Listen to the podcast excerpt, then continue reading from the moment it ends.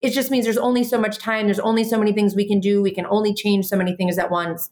And so staying really focused on what are the problems we're trying to solve and going down that path has been very helpful about you know, to try and keep everyone focused.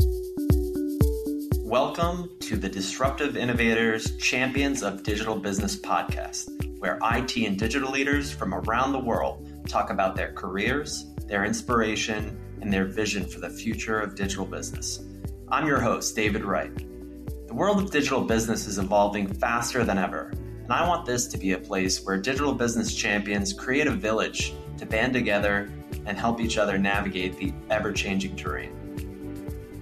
Disruptive Innovators features conversations with CIOs and digital leaders from around the world, diving into their personal backstory, career, their current role, trends they've been seeing, and their vision for the future, personally, professionally, and otherwise. This podcast is made for people who are seeing how quickly the digital business landscape is evolving. Those who recognize that it takes a village of trusted advisors to navigate this ever changing terrain. People who enjoy listening to high level discussions surrounding what it means to be a leader, real world examples of challenges faced, and industry specific strategies leveraged to create exceptional business outcomes. This episode is brought to you by Disruptive Innovations, a leading tech consulting firm that helps enterprise organizations with their IT strategy, process optimization, and workflow improvement. Contact them and find out more at disruptiveinnovations.net. Good afternoon, everyone. This is David Wright, and I'm your host of the Disruptive Innovators Champions of Digital Business podcast. And this afternoon, I'm joined by Dr. Stephanie Lahr. How's it going, Stephanie? Hi there. Great. Happy to be here. Excellent. So to start out, maybe you could just tell us a little bit about your your current role. Sure. So um, I'm an internal medicine physician by background and training, but I spend all of my time these days at what I would call the intersection of technology and clinical care delivery.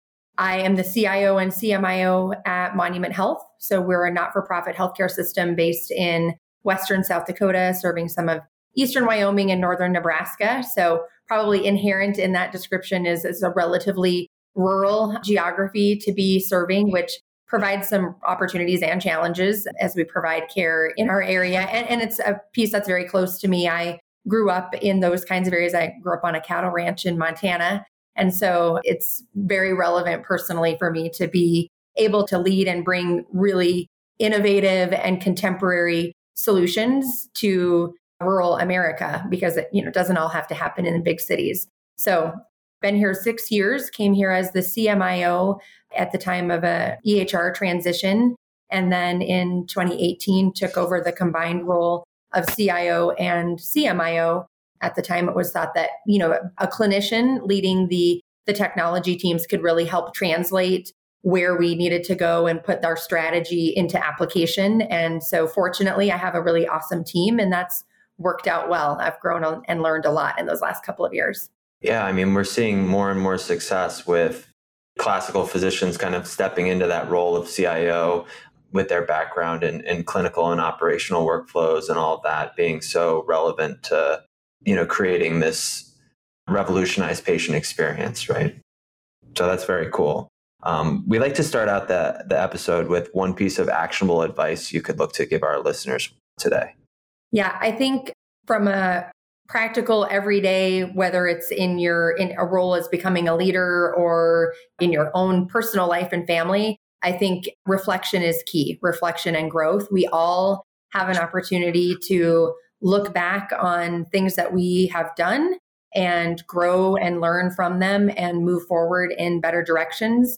And I think keeping a real focus on that and actually having even time set aside in your schedule somewhere during the week for reflection, learning, and growth can really be powerful. As I look at some of the the poignant elements or poignant transitions in my career, most of them came from doing some deep reflection on where things were going and what was happening, and either things I needed to double down on or things I needed to change. That is great advice. It reminds me too uh, some additional advice we had gotten from a, a previous guest about that I actually really gave some careful thought to about having people that'll call you on your stuff too in your life, right? You know, so doing that reflection. And then for me, you know, sometimes I can't even see my own blind spots. So being able to have that person who's going to really hold me at my highest, I think is also crucial for me. Absolutely. Great additional advice. Yeah, thanks. You got me thinking. You got the wheels turning. Let's, you know, take it back. I want to understand kind of where you started. I know you were at Meditech at one point, right? And you're a physician by trade. I mean, you have a really interesting background. So I'd love to learn more about how you how you started.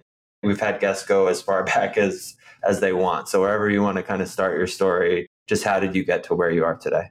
Yeah, sure. So, probably what I would go back to was my medical school and residency training. So, I trained in Texas in the kind of early 2000s. EMR was just burgeoning, eh, more so in bigger, larger centers. Community hospitals were still doing a lot of point, you know, based systems. So while I was in training, we transitioned really from paper to we happened to go up with Epic and the brands are the brands, right? There's Epic, there's Meditech, there's Cerner, there's all kinds of stuff out there. There's the good, the bad, and the ugly of all of them. But it, that was just my reality at the time was we went live with Epic. Interestingly, that was at a time when we would did ambulatory first and then inpatient. And so we went through that process. And about, I don't know, seven or eight months later, we had a hurricane. And that happens in Galveston not infrequently, but it was one of the more devastating uh, hurricanes there, probably since the 1900 storm.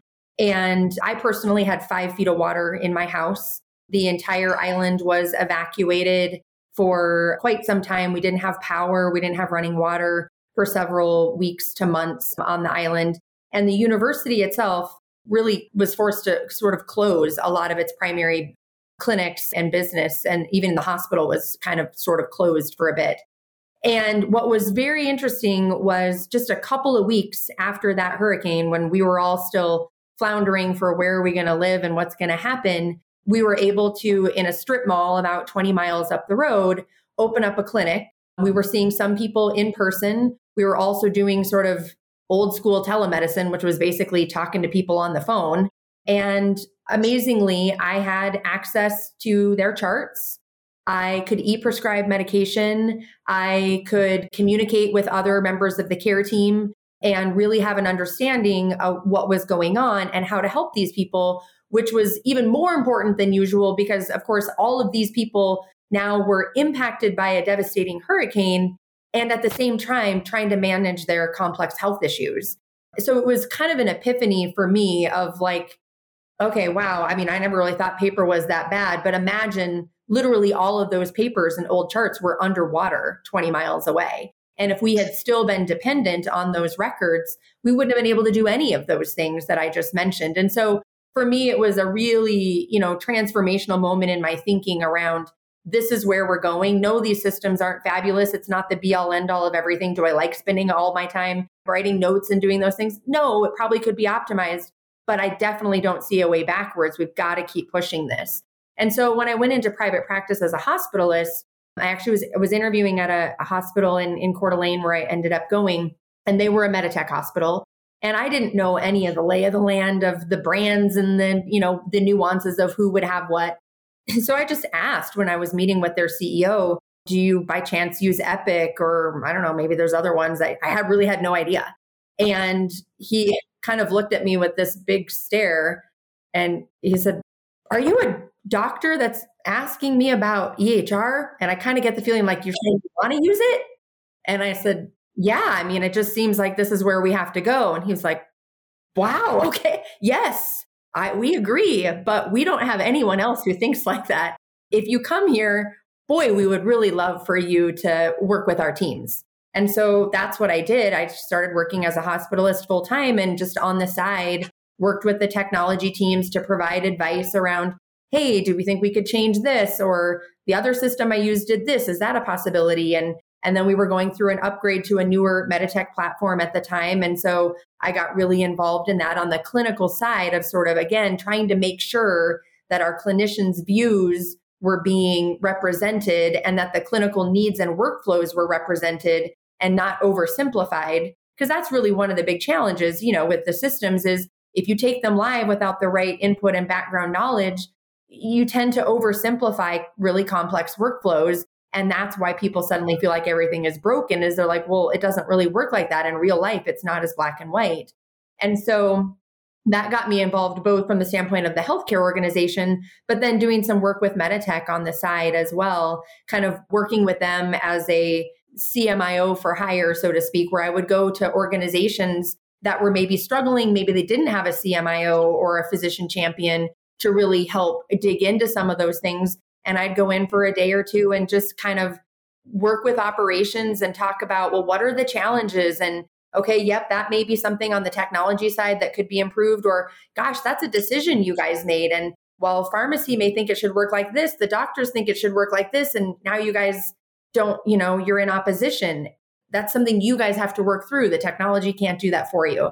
And so, you know, that just sort of started to grow. And I really, really enjoyed kind of being in the middle of those things and watching things get better and really work toward those improvements such to a point that you know I, I, started looking at my career and saying well you know i love clinical medicine but i love this other area and i don't see a lot of other people like me doing it i feel like this is an area that I, I need to keep pushing on and so i got board certified in clinical informatics and you know i kind of on that reflection continuous learning sort of perspective i felt like you know I, I had some things i needed to learn about and so i went out and got some more education and then really s- sort of slowly over the course of 10 years went from working full time as a hospitalist to working full time as a hospitalist and full time as an informaticist. That's not sustainable for very long.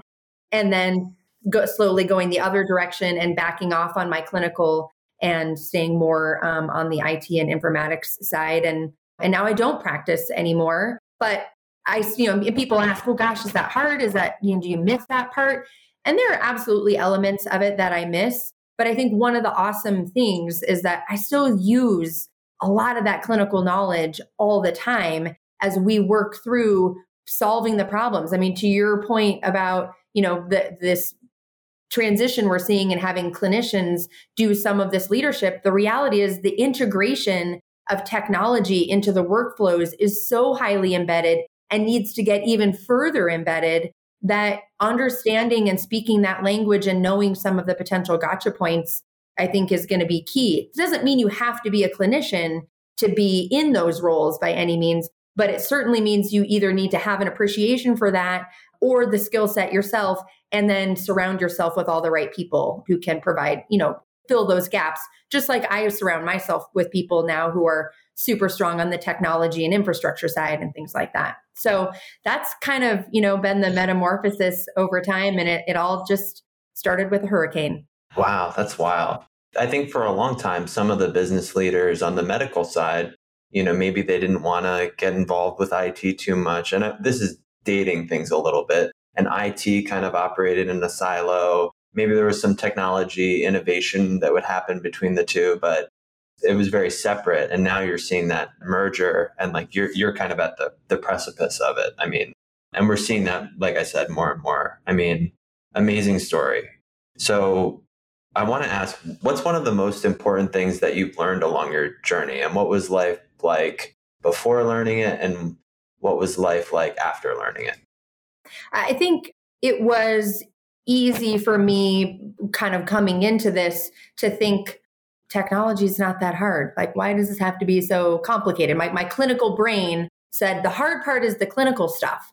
The technology should be easy. And, and of course, we've lived that a lot because Apple makes it look super easy and Google makes it look super easy and Amazon makes it look super easy. And these companies become more a part of our everyday life and the tools that they use. It is easier and easier for us to have this mindset of I don't know, it just works. It's super easy. And not really have an appreciation that, first of all, even for those companies, there's thousands of people sitting behind what is today easy, which wouldn't be without a lot of effort, hours, investment. And that the reality is, to an extent in healthcare, some of the things that we're working against um, make it not an apples to apples comparison and some of the technology we're having to work through it's a little more complicated than I really appreciated. And so I also think that it was easy because for those silos that you mentioned, it created, I think, a perspective by clinicians that IT was kind of our opponent, right? Like you keep bringing me these things I don't want and that I don't like and don't make my life any easier. And I want you to just stop doing that. And so I don't really want to work with you. I just want you to go away. And I, I think we've crossed that bridge for the most part. There's a bit of a glimmer now of, hey, the tools that we're bringing forward, we actually might be getting to a point where we can make people's lives better and easier all around the continuum of the healthcare circle. But for a while, you know, again, it, it was easier to just sort of suggest that if the technology could just fix itself, you know, this would all be fine. And that's really not the case. You know, I mean, really, it comes down to one, the technology does have to get better and is getting better. But then the other piece of this is, you know, people, process, and technology. Every it's it's a mantra that a lot of people say, but it is so so poignantly true. And the people and process tends to be 70 to 80 percent, if not at times more, and the technology is 20. And so once I, you know, was able to get some of those project management and other kinds of skills in place, in addition to the clinical knowledge that I had, it was really a lot less about the technology and more understanding people and process. And my primary mantra to everyone in my organization, whether we're talking about technology or even if I'm sitting in senior executive team and we're talking about, you know, bringing on a new specialty, the question I always ask is what problem are we trying to solve? Because it's super easy to go down a whole bunch of paths for reasons that you don't even understand at the moment why you're getting pulled down them and and if we can always come back to what problem are we trying to solve you can ground yourself. So that's kind of a couple of things encapsulated. I guess one is an appreciation for the technology is honestly a little more complex and you know our expectations have to be managed. Two people and process is as big a part if not a bigger part than the technology itself. And so we kind of have to make sure that we focus on that. And then that third part is if you can come back to what's the problem you're trying to solve i think all of those earlier pieces solve themselves because sometimes it will be technology. Lots of times it's going to be people and process. Sometimes it may be a combination of all three.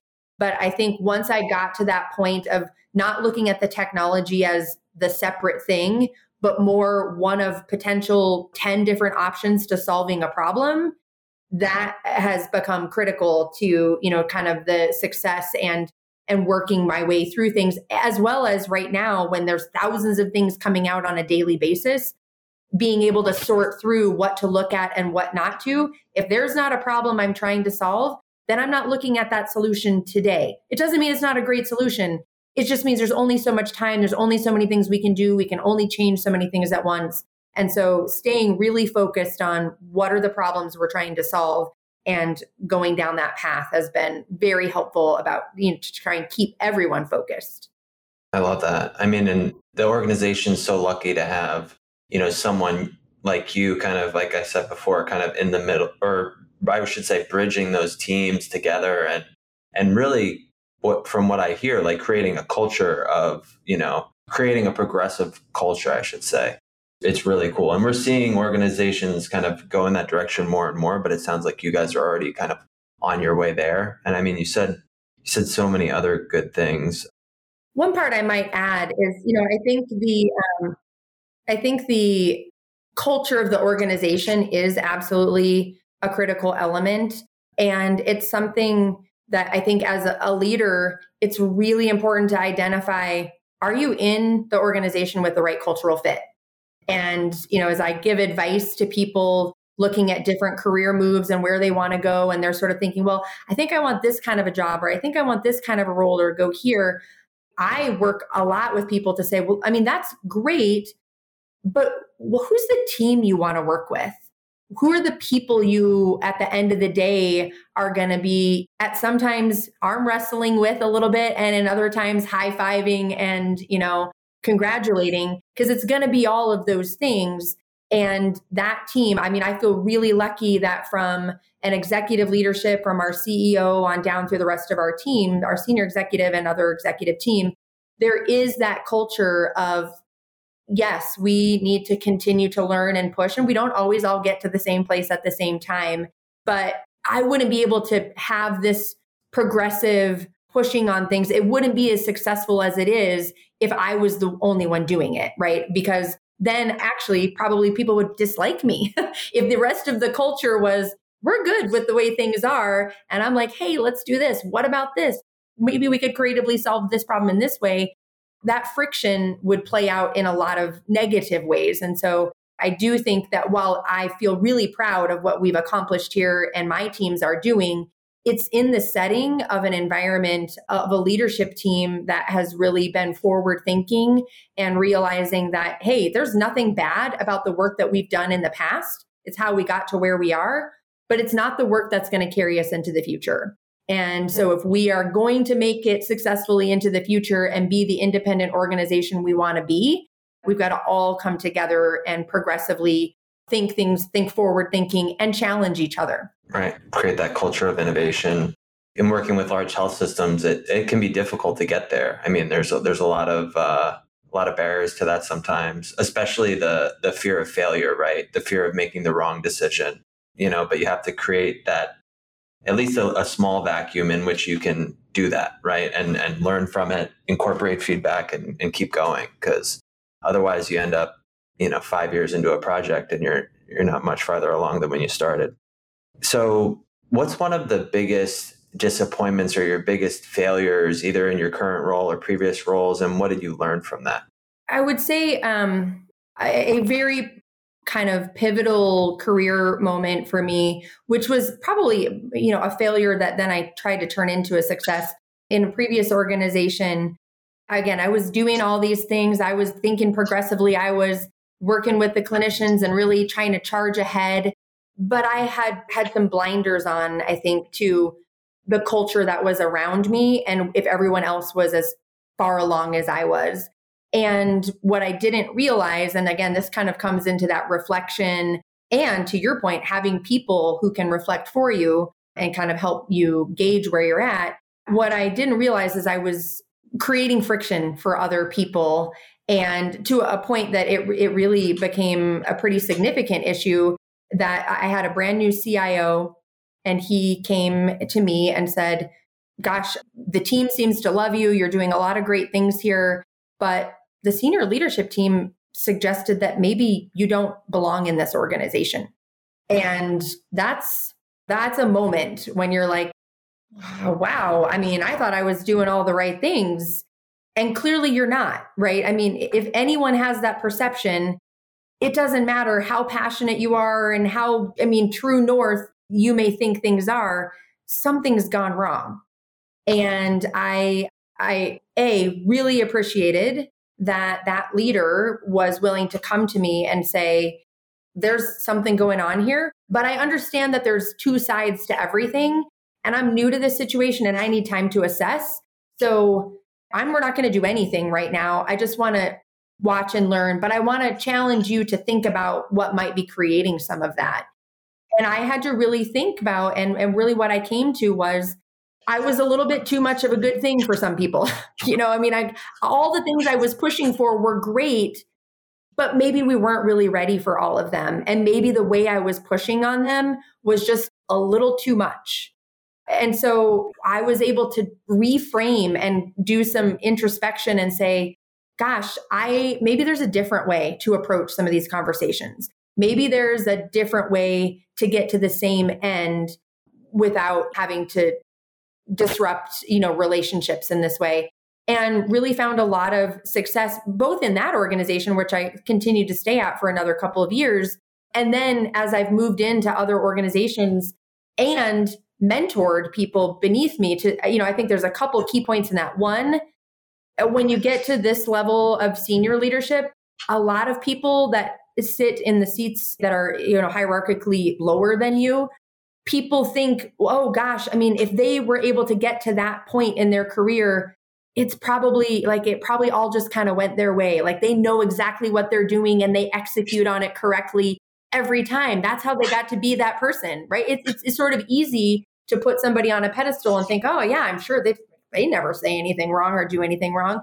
And that is just totally not true, right? We all have failures and things that have caused us to hopefully rethink. And I think that's what gets that person to that level of leadership is that ability to re-examine and learn and grow and push beyond those failures. And so one, I think it's important to share them because again, I think it can be common for people to think, you know, that that doesn't happen to people who are super successful in however you want to frame that. That's just not the case. You know, success comes with failure for sure. And again, it really drives back to that point of about self reflection because I could have taken that feedback and said, well, that's their problem. I mean, if they don't like how I'm delivering the message, then, then, you know, fine, that's their problem, not mine. And that doesn't usually seem like the right, that's probably not, if your brain is telling you that's their problem, that's probably your ego inside being defensive and um, probably something you need to reflect on. And, and so those are pieces that I really try to continually think about is what is that voice in my head telling me and why? And there's a, a couple of great books. I don't know, Cy Wakeman. I'm a huge Cy Wakeman fan. No Ego, Reality Based Leadership. Several of her books are just fabulous, but really get into what's happening in our own minds and in the minds of the people who work for us that might be causing them to handle things in a certain way that really is more about going in and harnessing your inner ego and figuring out gosh you know this uh, there's probably a different way to, to do this I love that. I mean, I kind of heard it before, but then when you started talking about ego, I knew that we were kind of getting into the emotional intelligence of leadership, which I really am a big fan of. So, but I've never heard of Cy Wakeman. So that was actually my next question before we got into kind of your vision for um, for your current organization, I'm going to ask you about your favorite book. So, any other uh, books or blogs you're reading right now that you're a big fan of? So, a good friend of mine that is a physician and leader, and this kind of goes to the, you know, being a woman in leadership roles and it's just a little bit different than you know it's, it's kind of like anything else from a diversity standpoint. It's there's no good bad or otherwise. There's just different experiences. And I think one of the things I really love to do is work with, mentor, and collaborate with other women, not because there's anything wrong with anyone else, but because it is a little bit different. And it's great to have that network amongst the other networks that I have that are, you know, diversified in different ways. And so Dr. Shillcutt, she's a cardiac anesthesiologist. She has a great book called Between Grit and Grace. She's got a blog and it's you know there's things in there that probably cross over gender and all different other kinds of things that make us unique individuals but there's a lot of great content in there i think around the things again that our mind tells us your inner frenemy imposter syndrome things that you know that we all have to kind of work through and that you again underappreciate you know even when i hear her talk about it, i'm like how is it possible she could have imposter syndrome, right? I mean, look at all that she's accomplished and look at all these things. And the reality is, it happens to everyone. And so I do love following along with her, both because from the physician perspective as well as female leadership. So that's probably my other. Oh, actually, one more. I love the How I Built This podcast.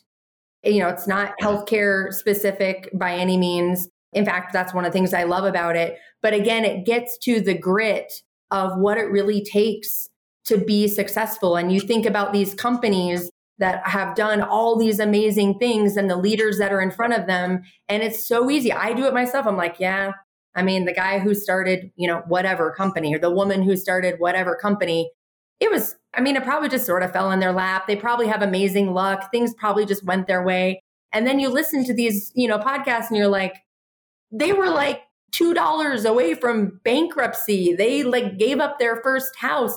All these different things happened to them. And again, I think it really helps keep you grounded in that idea of anything worth having is worth working hard for. And um, that we all have the ability to achieve more, but it's going to come with opportunities to really dig in and learn and take risks. I love that. And I mean, you touched on the imposter syndrome, which, you know, really hits home for me. It's something that I, I struggle with on a regular basis. We've received a number of awards and significant year over year growth. And it doesn't matter. I, I wake up sometimes with this voice that tells me, you know, I'm not enough or whatever it might be. And for me, it's like, it's a, my mindfulness practice is a daily reprieve. It's like I get to, you know, just breathe, make a gratitude list, you know, think about how many blessings I have in my life today, you know, have that perspective shift where it's like, oh, well, it's not even about me, you know, it's like, who can I help today? And I think imposter syndrome, like anything else, can be leveraged for the positive as well. I mean, we also don't want to be overconfident and think that we are the be all end all to everyone and everything, right? So there's that fine line between, gosh, there's no way I am good enough for that. I'm amazing. Like I can do no wrong, right? Like those are not, you, you don't want to be on either of those ends of the spectrum. And so, you know, imposter syndrome in the right dose can help keep you grounded and well no i mean it's probably not that extreme but there is room for improvement there's always room for improvement and growth and that little bit in your mind that's pushing you to say well gosh did i do everything i could have done if you can harness it the right way you can turn it into motivation but i think it's understanding what it is when it's happening to you and not letting it take you down a negative path but trying to turn it into something that's motivational Hundred percent. Thank you for that, Stephanie. I mean, that was that was all great stuff. So let's dive into you know, so you're at Monument Health, you're the CIO and CMIO. What's your vision for the organization, and, and what are some of the key initiatives that you're focused on? My real mantra right now is that we've got to reduce the friction and bring the joy back to medicine.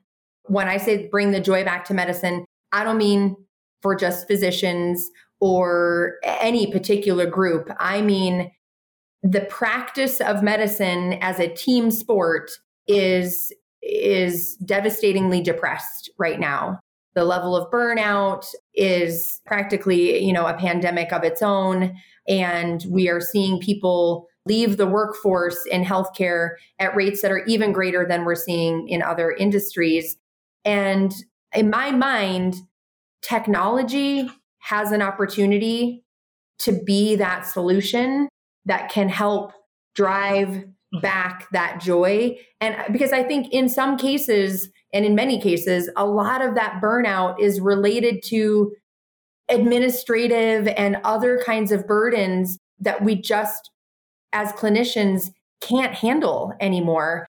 But the reality is, it's an interesting juxtaposition. We need to be data driven. We need to progress and use information that is as up to date as possible, that is even precision and personalized for the individual. There's no way to accomplish that without having huge volumes of data points available to analyze and learn from. The problem is we've done that all on the backs of our clinicians. And so, what we have to do, and I think technology is in a great place right now to do it with AI and machine learning tools, is we have to find a way to capture all of that data while people are doing the work that they want to do. While I am caring for a patient, while I am talking with a patient, while I am examining a patient, while I am doing the tests on the patient, all of that information needs to be able to be harnessed without me having to go back into a system and put it there. And so, you know, there are simple, like easy things that, you know, that you can think of from a low hanging fruit kind of friction points. Even when we think about, you know, something happens, so it's somebody's job to see that it happened and call someone else to tell them, hey, this happened. You should do this part now why wouldn't we use technology? Why wouldn't we use computer vision or other tools to say, this just happened. Every time this happens, this next next level thing should occur. This next level person should be notified. Automate that. We don't why should the person have to do it, right? There's things as as minimal as that to as complex as looking and mapping out entire workflows, leveraging technology to capture that information and being able to really identify where are our work stoppage points? Where are we seeing that we're not very efficient? Where are we seeing redundancies and challenges? And then going in and solving those right problems. Because I think a lot of the times in healthcare, the problem that we have is we have all of this data, but we haven't turned it into information and learning to a degree of fidelity that really allows us to say, no, for sure, this is the problem. So we just end up kind of throwing darts and saying, I think this is the problem. What I know is that we're, oh, our throughput isn't where we want it to be.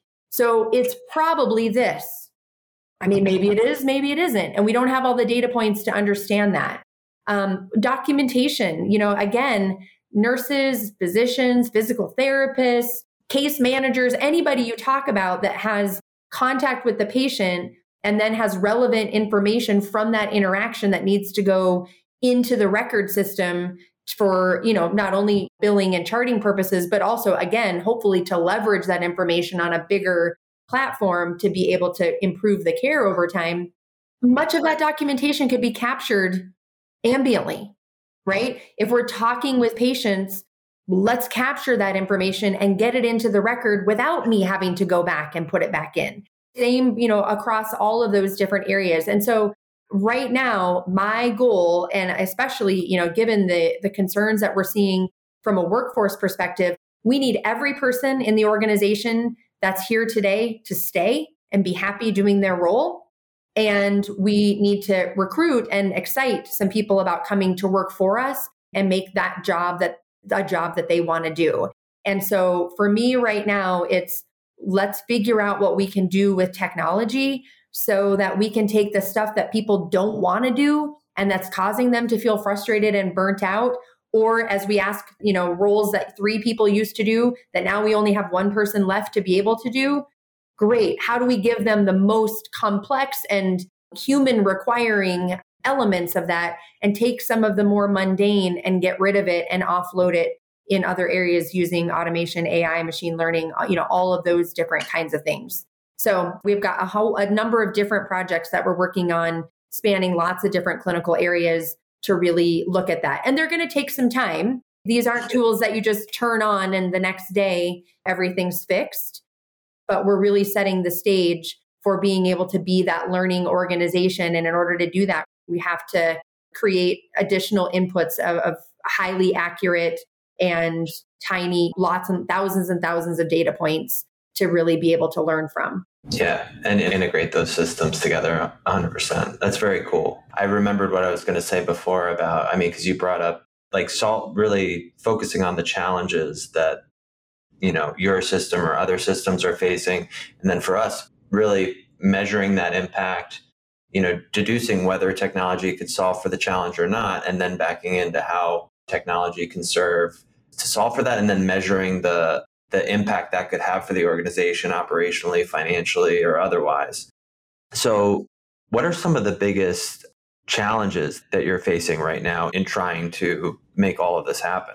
Well, I mean, I think even workforce um, as both the thing that we're trying to solve for, it's also a challenge, right? I mean, it's I have a fabulous team, and I feel really lucky that from a turnover perspective, I don't have a lot of people leaving my teams, but I don't take any of that for granted. We certainly do have some, and it gets so it gets harder and harder to be able to deliver on some of these things because when somebody does leave, it's twice as hard to to find somebody to come in and fill that person's shoes. It's one of those elements too of I think we're really trying to understand making sure, you know, I mentioned what problem are we trying to solve, but then also identifying is it the right problem to solve. And kind of what I mean by that is as we're examining problems to solve, there's another great book um, I've read called Upstream. The main title is Upstream. I can't, there's a, a sort of subtitle to it, and it's, a, it's healthcare specific. And I have told this story. The, the book starts out with the story that maybe people have heard, which is two people are, are, walking down by a river and they see a child in the river and somebody runs in and they get the child out of the river and oh, good, we saved that kid.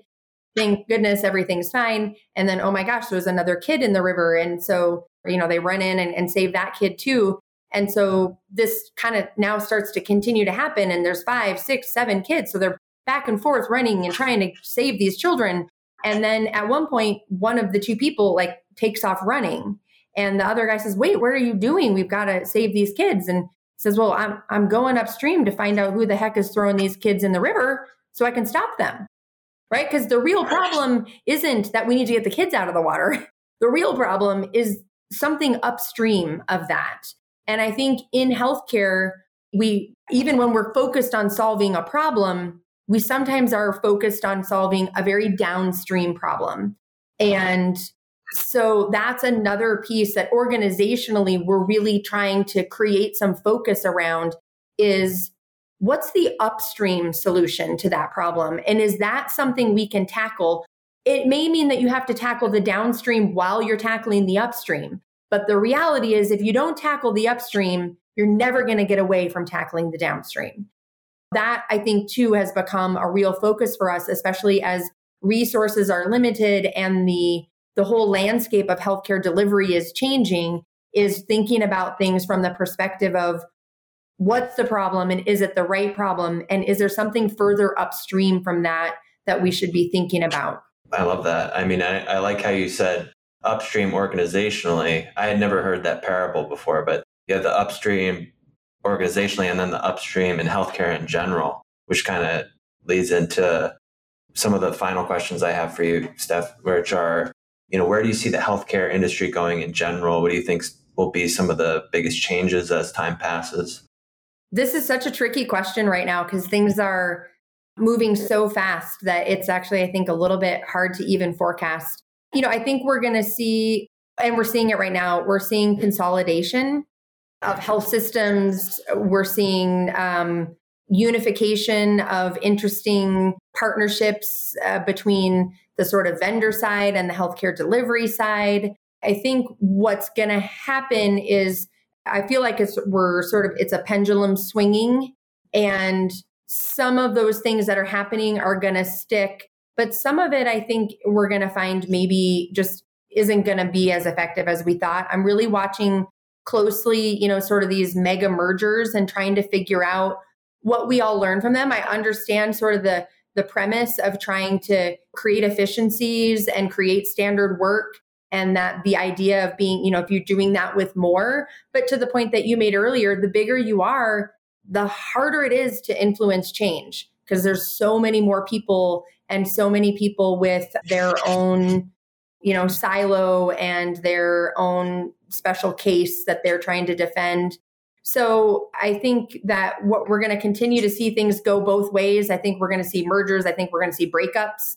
I think we're going to see healthcare provider companies get more involved um, with the sort of innovation side of the technology. I think a lot of the technology that needs to come to bear really needs incubation in um, in a healthcare delivery system to really again to solve the problems. Because from the outside looking in you just don't have the depth of information that's needed to really hone those tools. And so i think we're going to see more of that where industry and healthcare providers are coming together to solve those problems and hopefully both financially seeing something positive out of it, which may give healthcare systems an opportunity to sort of diversify their revenue in a different way beyond just that which they're getting from the traditional care delivery and or if you happen to be you know a, an insurance provider those are, are probably a couple of things that i definitely think that we are going that automation and opportunities for AI and machine learning and those kinds of things are going to become much more commonplace throughout all of our, our healthcare delivery systems. We're just going to have to because there just aren't the people to do it. And so I'm excited to see that part because I think some really cool and transformative things are going to come out of it. Agreed. And like you said before, I mean, it's all about the data, right? So, Stephanie, to close it out, I'd like to ask you if you could go back five or 10 years in time or more, what advice would you give your younger self? You know, this may be sort of commonplace, but I think that it's probably two elements. One is don't be too hard on yourself.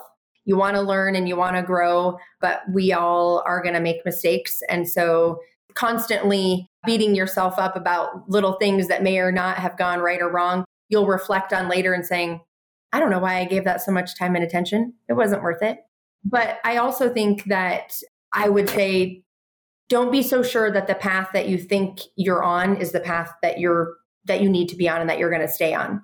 If somebody had told me when I was in medical school that someday I would be leading IT teams, I would have said that's crazy talk. I have no intention of doing that. I would have no desire to do that. It doesn't I don't even know why a doctor would do that. It doesn't make any sense. And so, you know, that my path has changed a lot. And I think only that has only happened because of an open mindedness to saying, well, I mean, yeah, this is the typical path for a physician, but it doesn't have to be my path. And so I think we have to put ourselves on paths because we create goals and that's how you sort of hold yourself accountable and get to the next step. But once in a while, you're going to potentially change paths. And neither is wrong. Somebody who goes to medical school and goes to residency and becomes an amazing clinician and does that their entire career, I love that. Those are good friends of mine. And we want lots of our clinic, we need most of our clinicians to do that. We don't need most of our clinicians to work in IT, just like we don't need most of our technologists to go back and become nurses. But we might find that there are some people who want to do those things. And I think that again, it's good to have goals and set things out, but you have to constantly reevaluate that and not be afraid that if the path that you think you might want to go down is a little bit uncharted and non-traditional, that it's a reason not to do it. Great advice. Dr. Stephanie Lahr, thank you so much for being on the podcast this afternoon. It was a, a, truly a pleasure to have you on. Yeah, thank you for having me. It's been fun. And thank you all for tuning in. We'll catch you next week on Disruptive Innovators. Have a great afternoon. Take care. Thank you for listening to the Disruptive Innovators Champions of Digital Business podcast. If you enjoyed this episode, please leave a five star review and subscribe to enjoy future episodes.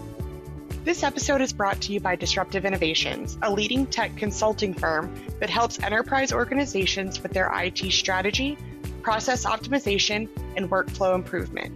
Contact them and find out more at disruptiveinnovations.net.